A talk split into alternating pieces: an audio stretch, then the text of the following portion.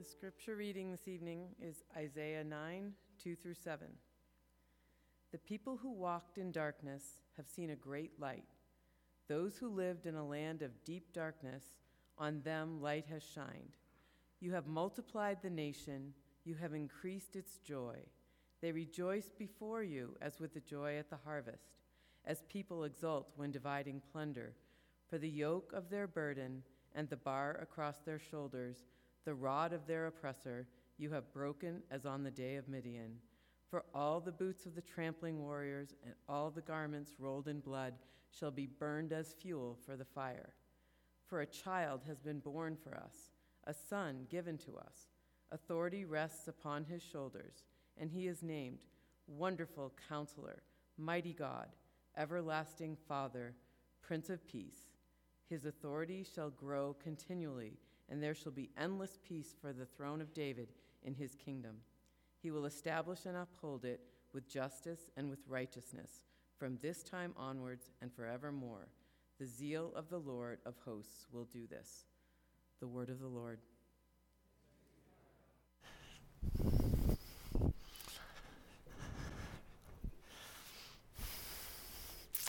Well, it was uh, springtime in 1996. I was 17 years old, living in South Orange County, where I grew up. My friends and I liked to go surfing on a pretty regular basis, and we would hit all the spots from Oceanside up to Newport Beach on uh, the Southern California coast. Well, one night, three of us were hanging out late at night, hanging out up late at night, and it was a, it was about 11:30, getting close to midnight, and one of my friends said, "We should go night surfing." Well, none of us had ever been night surfing before, but um, it was a full moon out, so we figured this would be a good time to try it. You know, we could probably see a little bit from the light of the moon. And so we grabbed our surfboards and our wetsuits and we jumped in the car and we headed down to San Clemente Pier, which is about a 20 minute drive. Well, when we got out of the car, we looked up and noticed that the marine layer had covered the light of the moon. So, in fact, it wasn't bright out at all. It was dark. Um, but nonetheless, we had already made the drive, and we figured, well, surely the, uh, the light on the pier will give us enough light to see the waves when we're in the water trying to surf and catch some waves. So, let's do it anyway. We put on our wetsuits, we grabbed our boards, went down to the beach, and of course, the light on the pier was out. Turns out it was almost pitch black outside, but we were committed at this point. So we jumped in the water at the same time and we all started paddling out. We were going to try to catch some waves in the dark. After about 30 seconds, I could no longer see or hear either of my friends. It, the, the, the sound of the waves were too loud, it was too dark. The only thing you could really see was a little bit of shimmering of the white water after the waves had crashed. But nonetheless, um, I had paddled through and under a few waves and made it out past the, the breakers where we would wait for a set of waves to come in. Waves come in sets of about five or seven, one after another, and then there's about a, a seven to ten minute lull in between the sets.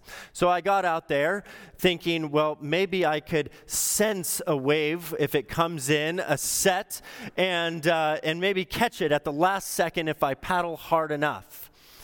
So I waited for about seven minutes and hoping for a set to come. And sure enough, a, a, set came. And sure enough, I wasn't far enough out. And sure enough, the wave crashed and broke right on my head, sending me flying off my board and, and over the falls and tumbling through the water. By the time I uh, came up, I gasped for air. I grabbed my board, got back on my board, and sure enough, the next wave in the set came and did the same thing, and I went tumbling again. By the time I got up the second time, I was in a panic. Have you ever been in a, in a sheer darkness before? It is terrifying when you can't see your way around, totally disoriented. And I thought to myself, surely these waves must be 10 feet high. They were only about a foot and a half, maybe two feet high. Surely there's a shark right underneath me that's going to eat me.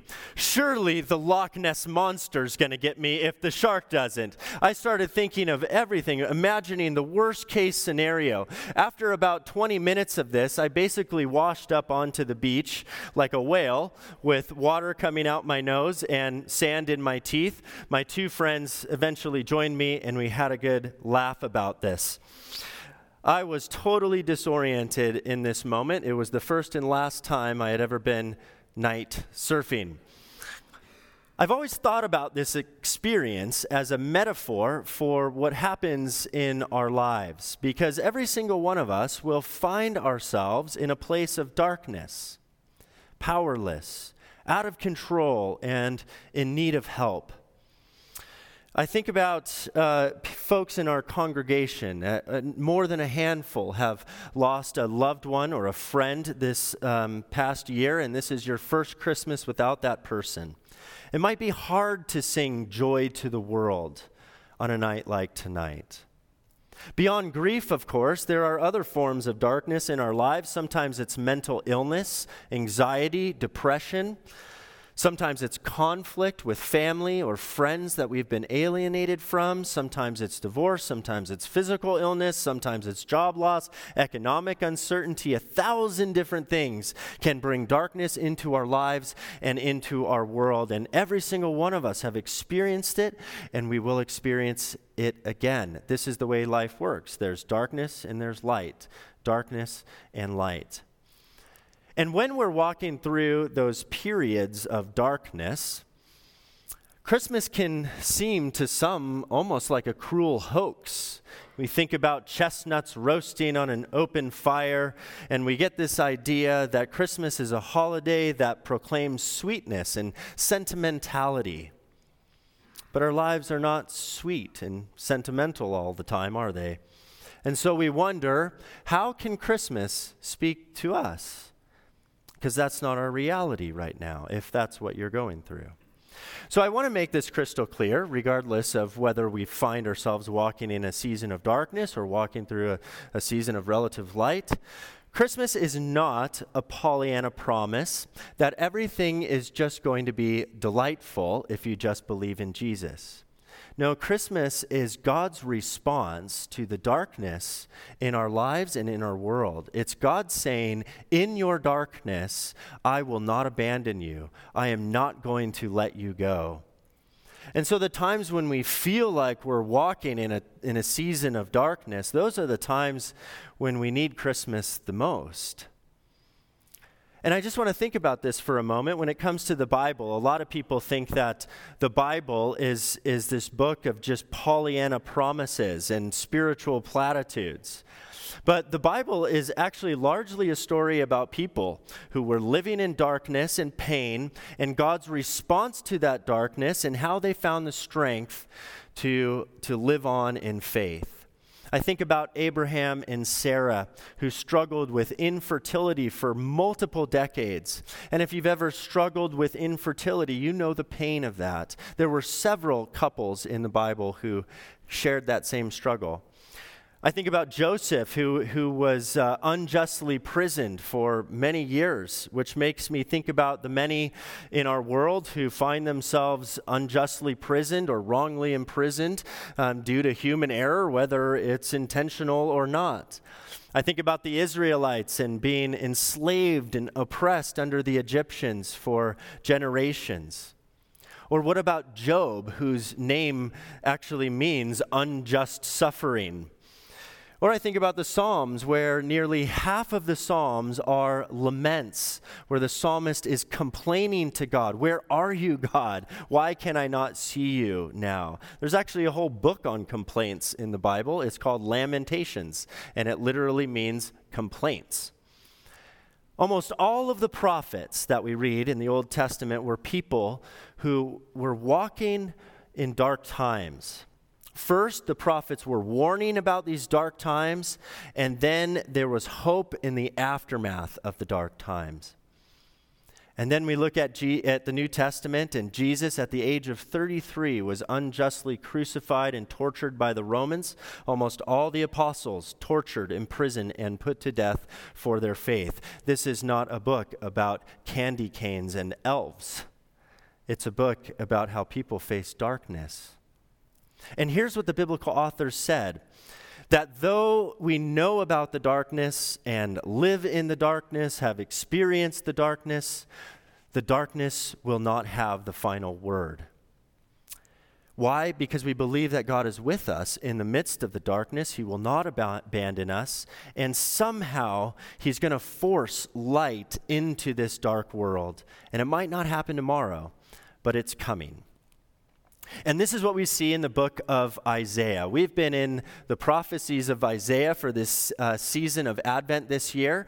And last week, Pastor Bree pointed out that during the time that Isaiah was writing this, the uh, Israelites in the northern kingdom were at war with the, with the Jews in the southern kingdom of Judah for about two years. They were battling each other. And then there was another little tiny kingdom called the kingdom of Aram, which is where modern day Syria is, or at least a small part of it, up by Damascus. And they join in the fray. And there's three tiny little kingdoms that are battling each other and at war with each other. And what's about to happen is that this monstrosity known as the Assyrian Empire, the largest and most powerful empire on the planet um, at the time, is about to send their troops in to utterly obliterate the Arameans. They're going to take most of the property of the Israelites, and then they're going to once again subjugate the Jews in Judah. This is a nightmare. It's horrible. Thousands of people died, cities laid to waste. And Isaiah predicted this. He said, This is coming, this darkness is coming, and he warns about the gloom and the pain. And, and then, but throughout the warnings and the gloom, he sprinkles in hope along the way. And so he comes back in chapter 9, and this is what he says The people who walked in darkness have seen a great light. Those who lived in a land of deep darkness, on them light has shined. Isaiah is speaking in what is called the prophetic present. That is, he's, he's seeing things in the future, he's imagining them in the future, but he's writing about them as though they've already happened. He's saying, Listen, this is going to happen. Darkness is not going to have the final word. You will find light again and life again. The light will dawn upon you. Just hold on. Don't give up because it's coming. Now, according to, to the research that I've done, Isaiah, I think, believed that this light would come through a king. This is in 732 BC when he writes these words, and the crown prince at the time was a man or was a boy named Hezekiah. He was 9 years old when Isaiah wrote these words in 732 BC. Hezekiah means God is my strength. And Isaiah likely believed that when the crown prince becomes king, God is going to use him. You can sort of see this in his mind's eye. He's going to restore the kingdom, he's going to bring peace once again. And he begins to write about this young king, this, this young prince who will hopefully become king. And he writes a poem about him. And that's what Isaiah 9 is, is this poem. And it says this For a child has been born for us, a son given to us, authority authority rests on his shoulders, and he will be called Wonderful Counselor, Mighty God, Everlasting Father, Prince of Peace. These are all royal titles for a king. And so he proclaims that perhaps Hezekiah is going to be that king. And Hezekiah takes the throne at the age of 20, and he begins to rule justly and with righteousness and compassion, and he becomes one of the best kings that Jerusalem has ever known. But then he dies in battle, and he doesn't fulfill all of these things. So the next generation of Jews come along and they hold on to this text. It gets passed down from generation to generation. And they read these stories and these words of Isaiah and they say, as they're walking through darkness, maybe God will bring light for us too. Maybe God will send us a king like Hezekiah Um, and every generation would look to these words, hoping and praying that God would send this anointed one, this sent by God king, this Messiah. It became known as the Messianic hope, the longing for a king who would be the ideal king, as spelled out by the prophets. And so maybe he was thinking about Hezekiah, but his words built up a hope for generation and generation after generation, a promise, which then takes us all the way to the birth of Jesus, 700 years after Isaiah writes these words. Once again, 700 years later, the people of God are walking in darkness once again. This time, it's at the hands of the Roman Empire. The Roman Empire runs all, you know, is in charge and is, is uh, in control of all of Palestine. The Romans had no problem crucifying a few hundred Jews if they felt they needed to at any point in time. And they had a puppet king who you know of as Herod the Great. Herod the Great was narcissistic, he was grandiose, he was paranoid, he was always feeling threatened that someone was going to try to take his throne.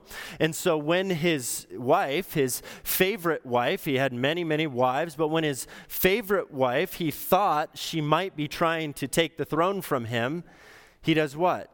He has her put to death. And then his eldest son, he starts to imagine that his oldest son is going to try to steal the throne from him. And so he has him put to death. And then he has his next oldest son put to death. This is just history. I mean, you can you know you can see what kind of man this guy this guy is. And so the story around Christmas and what's going on around Christmas is pretty dark. It's pretty gloomy. It's not sweet sentimentalism. You remember when King Herod, um, of course, the wise men came to try to learn from him where they could find this uh, child who's been born king of the Jews. And, and Herod's paranoia really kicks in at that point. And so he puts out a decree that all the, um, all the boys, the Jewish boys under the age of two in Bethlehem, would be slaughtered. And that's what he does. Um, this is a messy story. It's a violent story. It's dark and it's dirty. So Mary is nine months pregnant. They're a peasant couple and they live 90 miles north of Bethlehem. And the emperor, all the way over in Rome, on the other side of the Mediterranean Sea, says, um, Those people out there in Judea and Galilee, on the other side of the lake, on the, on the east side over there, in that whole region, what I want the what I want to have happen is I want all the men to take their families back to their hometowns so that we can get a good head count. And the reason we want a good head count is so that we can tax them heavily. That was the point of, of the census. And so um, that was the idea. Mary's nine months pregnant. Joseph has to go on a, on a 90 mile journey. Mary, I'm not going to leave you here alone. And so they make the journey together roughly nine days on foot. Um, some people want to say that she was on a donkey. You might have seen pictures of her on a donkey. There's nowhere in the Bible that says she was on a donkey. We just feel bad about that, so we put her on a donkey. But she walked. She walked about 10 miles a day for nine days, and she goes over the Judean hills and the mountainside, and finally coming to Bethlehem. And guess what? She's going into labor.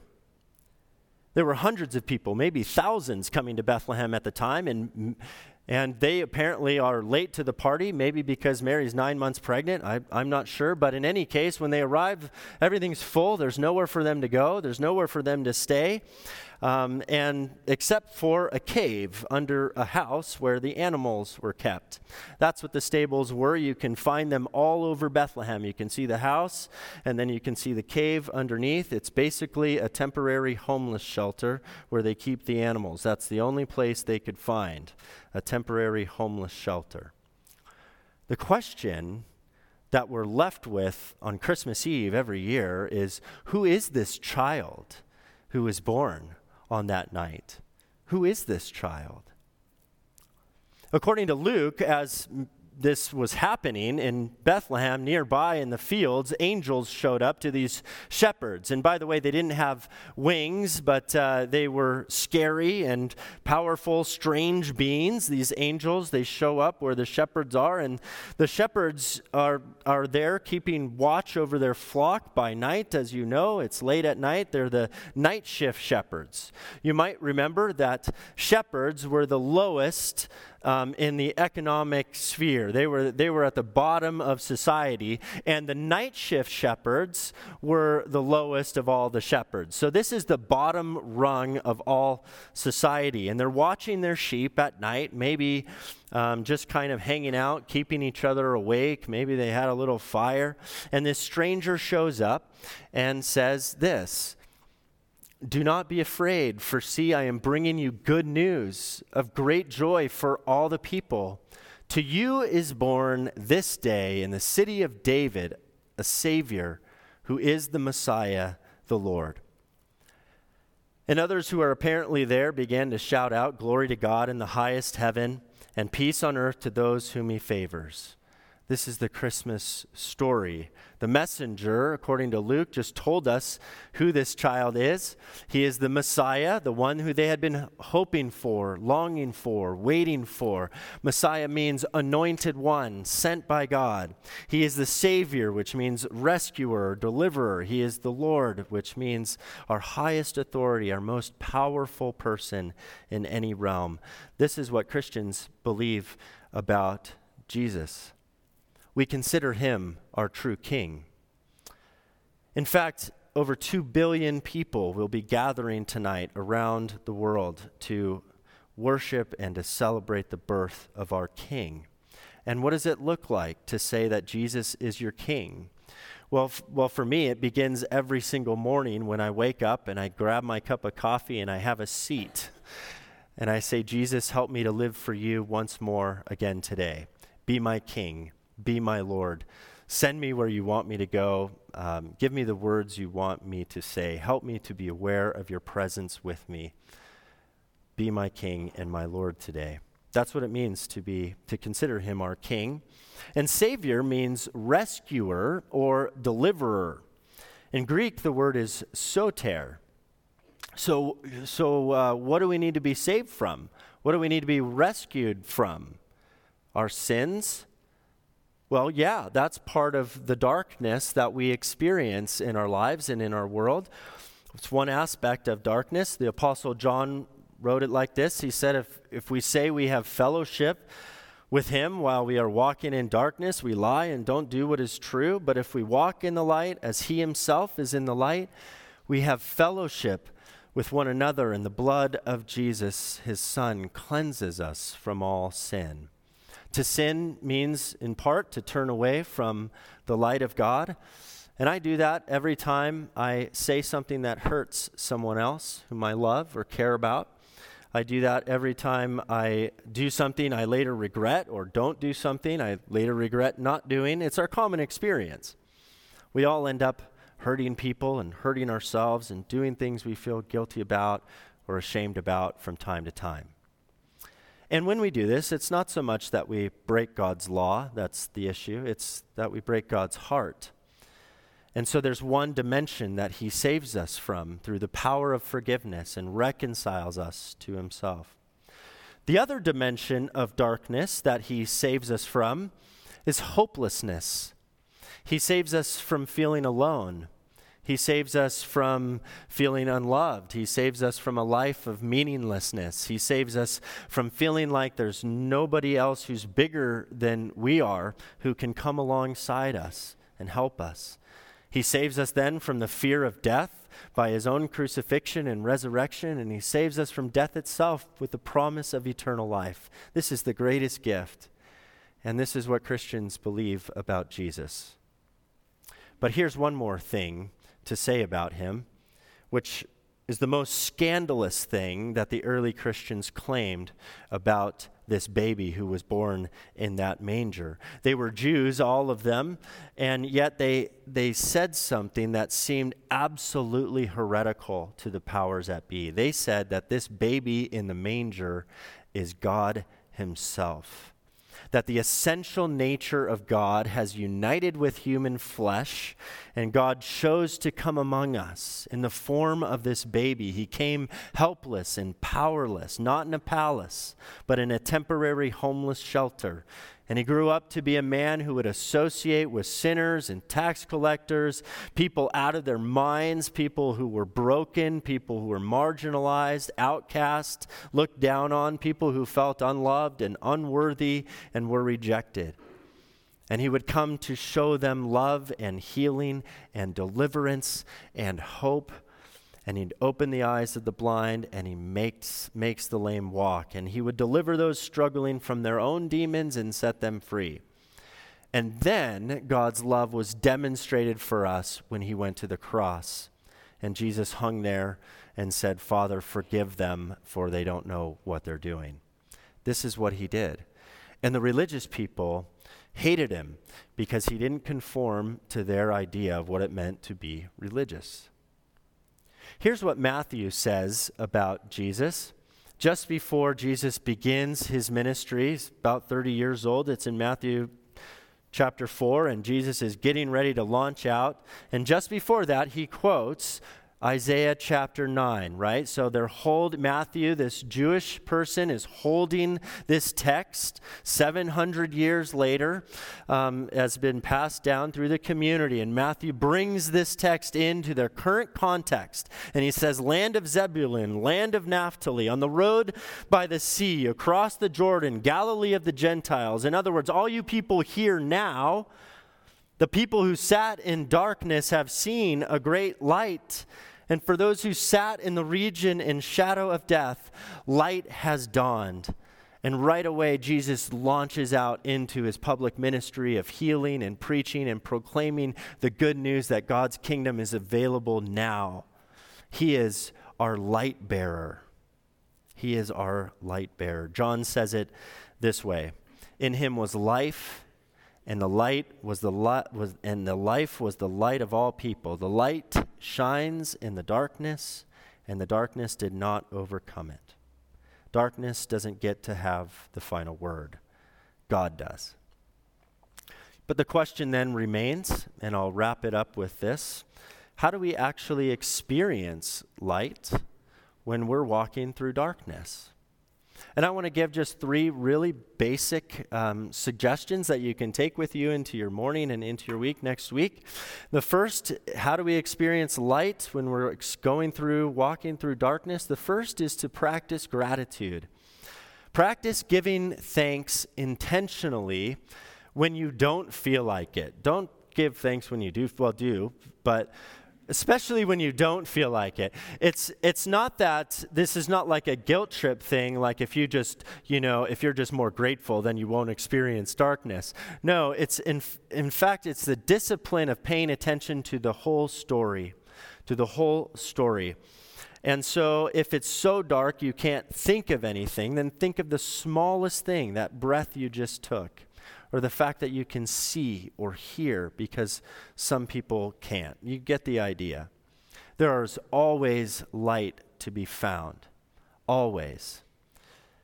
There's this poem by Pablo Neruda that uh, I've been pondering in the past couple weeks. He wrote this If each day falls inside each night, there exists a well where clarity is imprisoned. We need to sit on the rim of the well of darkness and fish for fallen light with patience. We need to sit on the rim of the well of darkness and fish for fallen light with patience. Gratitude is the key that unlocks that prison. Paul put it like this He said, Give thanks in all circumstances, for this is the will of God in Christ Jesus for you.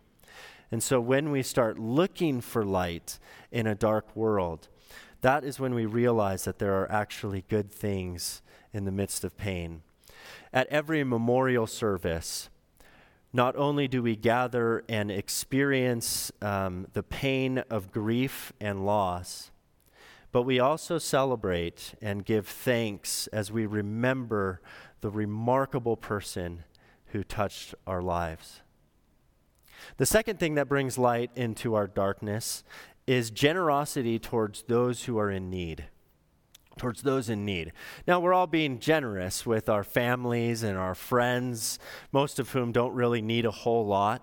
And this is wonderful. I love giving gifts to our children, my wife, my parents, friends, and I love receiving gifts too. It's awesome. But uh, when the real light comes, into the darkness is when we bless other people who are also in need, who are also walking in darkness themselves, people who are struggling. And that's why Isaiah writes this. He says, If you offer your food to the hungry and satisfy the needs of the afflicted, then your light will shall rise in the darkness, and your gloom be like the noonday. This is how we bring light into the world. This is how we follow the light of Christ. Um, bless someone who's struggling. Stop to help, care for them, encourage them, stand with them. And that's why every single year on Christmas Eve, we give 100% of our offering to serve and to help those who are in need. This year, um, all of our donations this year that we collect are going to three places Hurricane Ian um, recovery in Florida. A famine in East Africa and the human caused disasters in Ukraine. And so you are participating in this work just by coming here and participating in the offering tonight.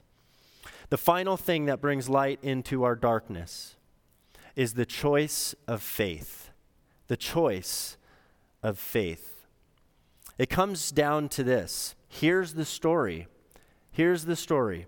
And here's the gospel that Christians have believed since the beginning. Those who saw him, those who touched him, those who knew him, this is what they said had happened. And they said that their lives were changed. And every generation after that, um, people who read and heard the gospel have said, I choose to believe this. Because at the end of the day, I can make a, a decent, maybe a pretty good case for the existence of God, maybe even for the resurrection of Jesus. And someone else can make a pretty good case for the denial of the existence of God and the denial of the resurrection of Jesus. Neither one of them can be proven. At the end of the day, you have to choose what you're going to believe. You can choose the bad news or you can choose the good news, I suppose. But in any case, it is a choice. It's an act of the will to say, I choose to trust that whenever I encounter darkness, that because of Jesus Christ, it will not have the final word. I made a decision to believe that Jesus can bring healing and hope to our lives and in the world. I made that decision when I was 16. And in following that decision, I have come to understand more and more of this mysterious love of God. And I continue to make this decision every day. It's a choice of faith that changes my life and brings light into my darkness. And so, part of what we're invited to do, the main thing that we're invited to do whenever we come to a worship service on Christmas Eve, is to simply believe it, to simply believe the story, to believe its truth, to believe in the birth of our King, to say yes to Him to follow Him and to see what happens in your life. There's a lot of darkness in our world, and sometimes it envelops our lives.